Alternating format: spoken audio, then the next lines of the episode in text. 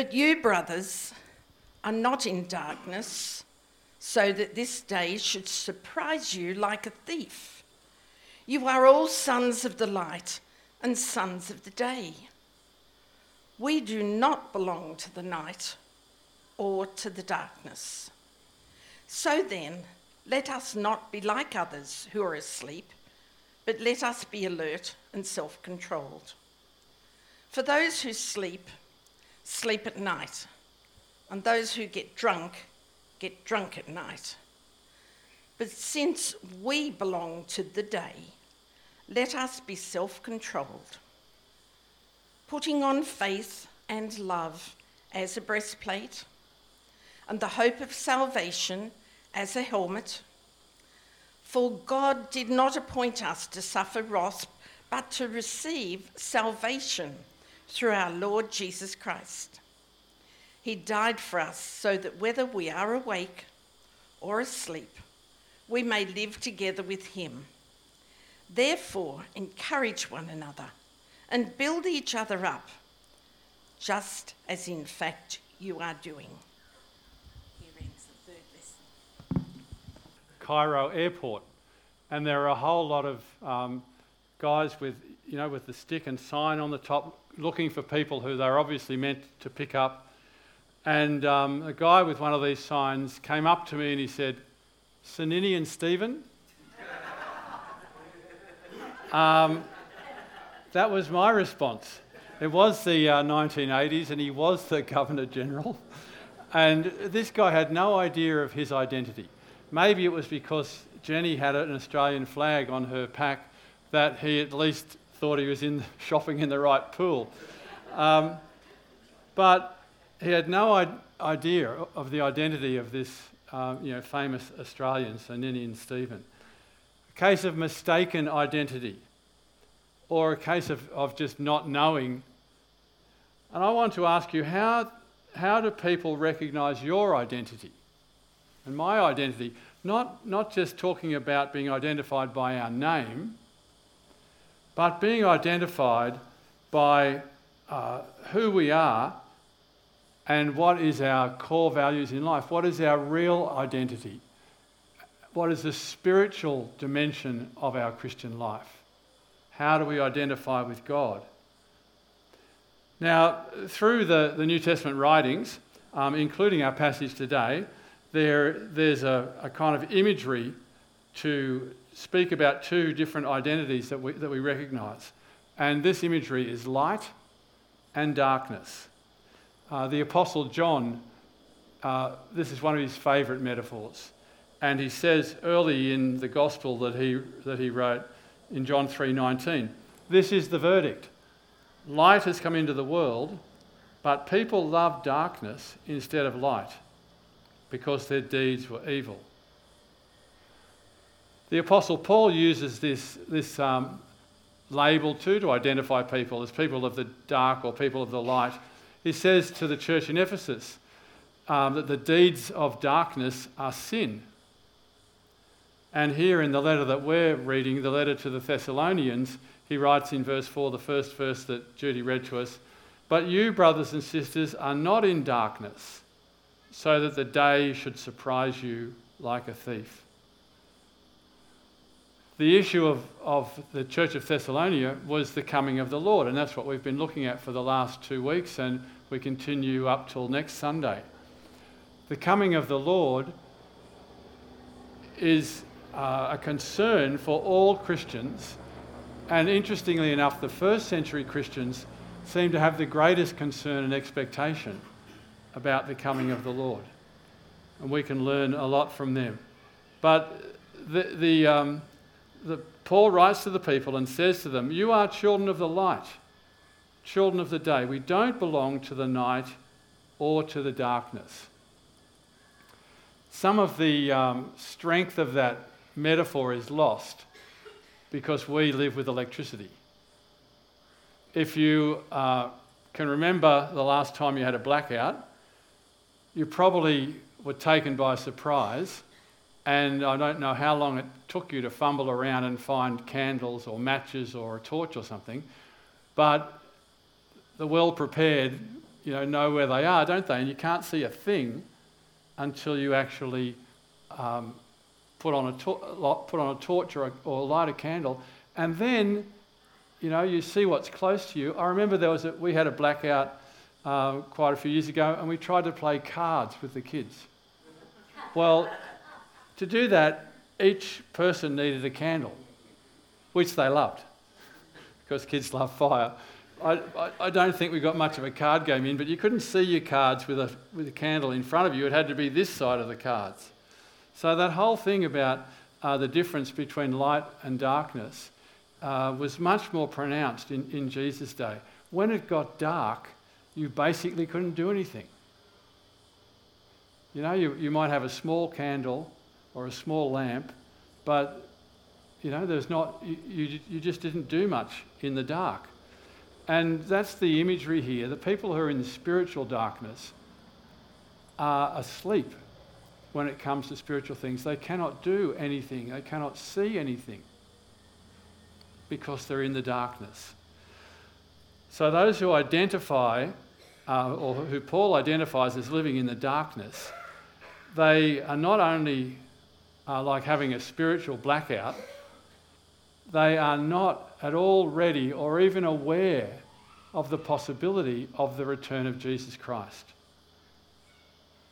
Paul describes these people in verse 3. They went to Thessalonica and preached the gospel, and everybody in the city would have had a chance to hear that message.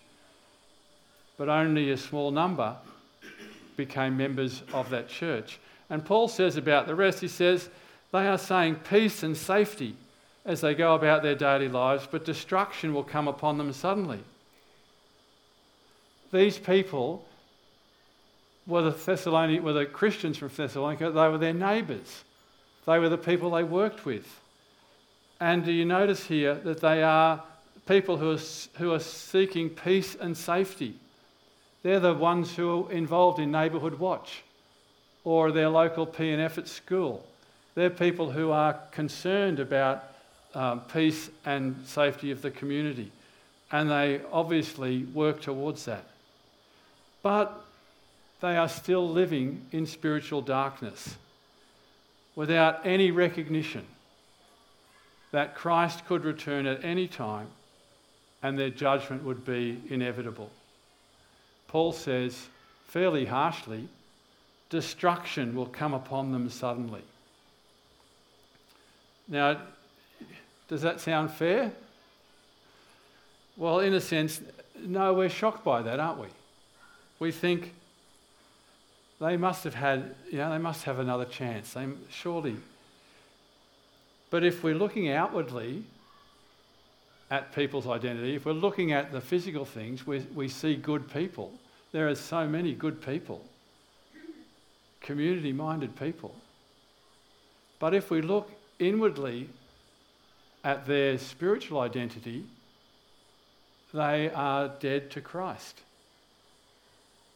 They are not prepared to recognize who He is, and certainly they are not concerned about uh, His second coming. Do you know people like that? Maybe they're your neighbours, your work- workmates, your friends. They are asleep in the darkness. They are asleep to spiritual things. And um, if you try and have a conversation, you just see how asleep they are. They're not interested in Christian things. What return of Christ? How crazy is that for an idea? And they don't identify with Jesus, and uh, they, they seem to be happy not to do that. So, what does Paul say? he says, Let us not be like them. Let us not be like them. Verse 6 So then, let us not, not be like others who are asleep, but let us be awake and sober. In contrast, people who walk in, work, walk in the light, people who follow Jesus, are called the spiritually awake or um, the sober, not kind of not drunk, but having sound reason, sober minded. As we look at people's uh, spiritual identity, whether they are people of the light or people of the darkness, we need to be discerning, don't we? We need to know which people we are not to share the same values with. We need to know who our brothers and sisters in Christ are. We need to determine those who are walking in darkness and those who are walking in the light. So, how do we be spiritually discerning? Uh, well, how can you tell? Really, all you have to do is to start a conversation about spiritual things, and you'll see where these people stand, whether they're interested or not. Um, and I, want to challenge us all at, at Christmas time, we need to be able to have spiritual conversations with people. If we can't talk about Jesus with people at Christmas time, when there's every opportunity, uh, then it's going to be so much harder for us to do at any other time. So think about it. Engage people in conversation. And you never know, you might actually find someone who is walking in the light and who will be greatly encouraged by what you say. Or you might just give someone who is in darkness a little spark of light for them to see. But the distinctives that identify people who walk, walk in the light, Paul gives us here um, in, in two points. The first point he says is the people of the light are people of action, people who um, surround or cover themselves with the breastplate of faith and love and the helmet of salvation being hope. So think of that imagery for a moment. Again, from a different world. But if you were um, looking at someone dressed for arm to arm combat, their breastplate is a very important part of their armour, isn't it? It stops them from receiving a fatal blow to their vital organs is going to um, kill them. And the helmet of, of, of hope, the helmet of salvation, is supposed to stop the blows that would uh, crack your skull. So, in that imagery, that's, that's very kind of provocative imagery, isn't it? We're, we're people of action because we're actually in a spiritual battle. We're in a spiritual battle. And this armour is the equivalent of our spiritual protection that God gives us faith, love, and hope. We've heard that little threesome many times, haven't we? Faith, love, and hope. Probably not in that, in that um, order, but Paul puts hope at the end, the hope of salvation, because that is what he's focusing on. His main point is about the coming of the Lord Jesus and the, the future salvation that we are sure of. So I want to ask you are you really any different from the good person who lives next door to you? if someone were to try and uh, re- you know, recognize your true identity, how would they go? Would they see this evidence of faith, love, and hope? Because that is what defines us, isn't it? We exercise faith as we live life trusting Jesus. We show God's love as we serve one another and the world and we live with a sure and certain hope of the future, while those around us uh, have no such hope. So, again, if your neighbours were surveyed about your spiritual life, would they describe you as people of the light? Would they identify you as a person of faith, love, and hope? Maybe um, you're having a little micro sleep at the moment. So we want to be in the we want to be awake in the light. We see people around us who are asleep in darkness. And sleep is a very catchy thing, isn't it? And I think as Christians, we can actually fall into a little spiritual micro sleep. And we need Paul to say, don't be like them. Don't go that way.